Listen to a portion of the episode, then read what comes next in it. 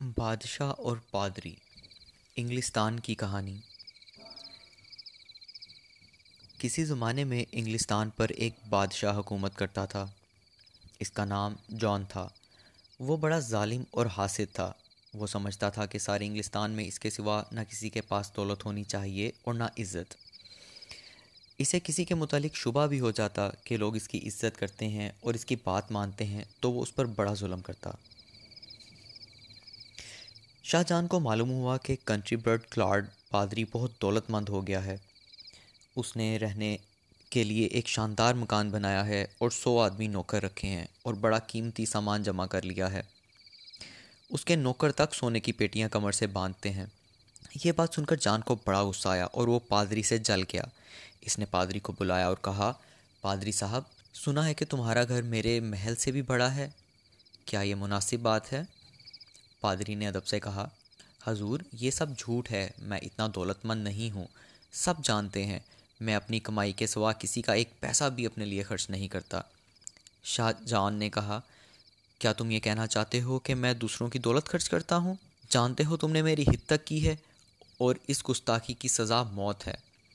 پادری نے گڑ گڑا کر کہا، حضور، میرا یہ مطلب ہرگز نہ تھا۔ میں تو صرف یہ کہہ رہا تھا کہ لوگوں نے میرے متعلق جھوٹی باتیں مشہور کر رکھی ہیں۔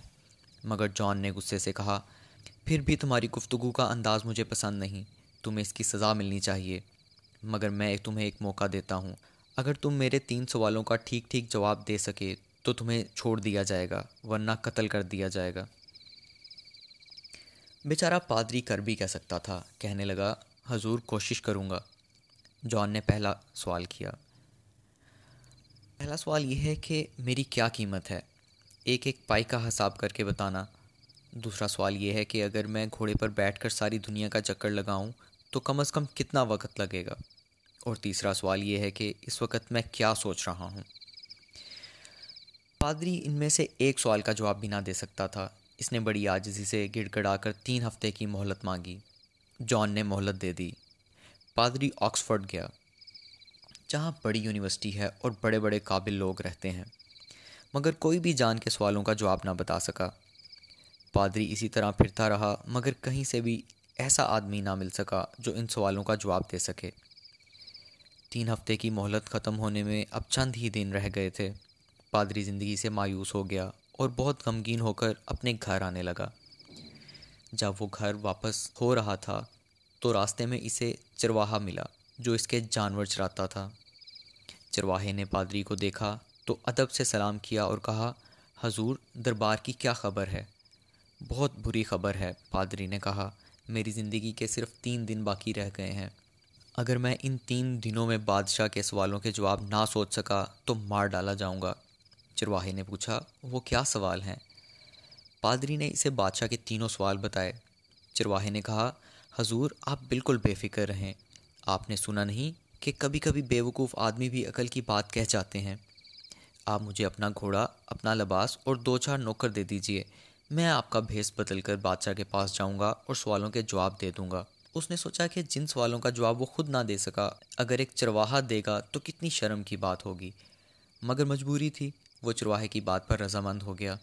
اس نے چرواہے کو اپنے کپڑے، گھوڑے اور کچھ نوکر دے دیے اور خود گھر چلا گیا۔ چرواہا پادری کا بھیس بدل کر شہر پہنچا اور دربار میں حاضر ہو ہوا۔ چرواہا پادری کا بھیس بدل کر شہر پہنچا اور دربار میں حاضر ہوا۔ جان اسے پادری ہی سمجھا۔ وہ اس کے ساتھ بڑی بے رخی سے پیش آیا اور کہا، کل تمہیں دربار میں سب کے سامنے میرے سوالوں کا جواب دینا ہوگا۔ اگر تم نے ٹھیک ٹھیک جواب دیے تو تمہیں آزاد کر دوں گا۔ اگر تم جواب نہ دے سکے تو قتل کرا دوں گا۔ دوسرے دن دربار آراستہ ہوا۔ سب امیر جمع ہو گئے تو چرواہے کو پیش کیا گیا، جو پادری کا بھیس بدلے ہوئے تھا۔ اس کے سر پر جلاد سیاہ لباس پہنے کھڑا تھا۔ جان بھی چرواہے کو پادری ہی سمجھ رہا تھا۔ چرواہے نے جھک کر سلام کیا اور کہا، حضور، میں حاضر ہوں۔ جان نے کہا اچھا میرے پہلے سوال کا جواب دو اور بتاؤ کہ میری ٹھیک ٹھیک قیمت کیا ہے؟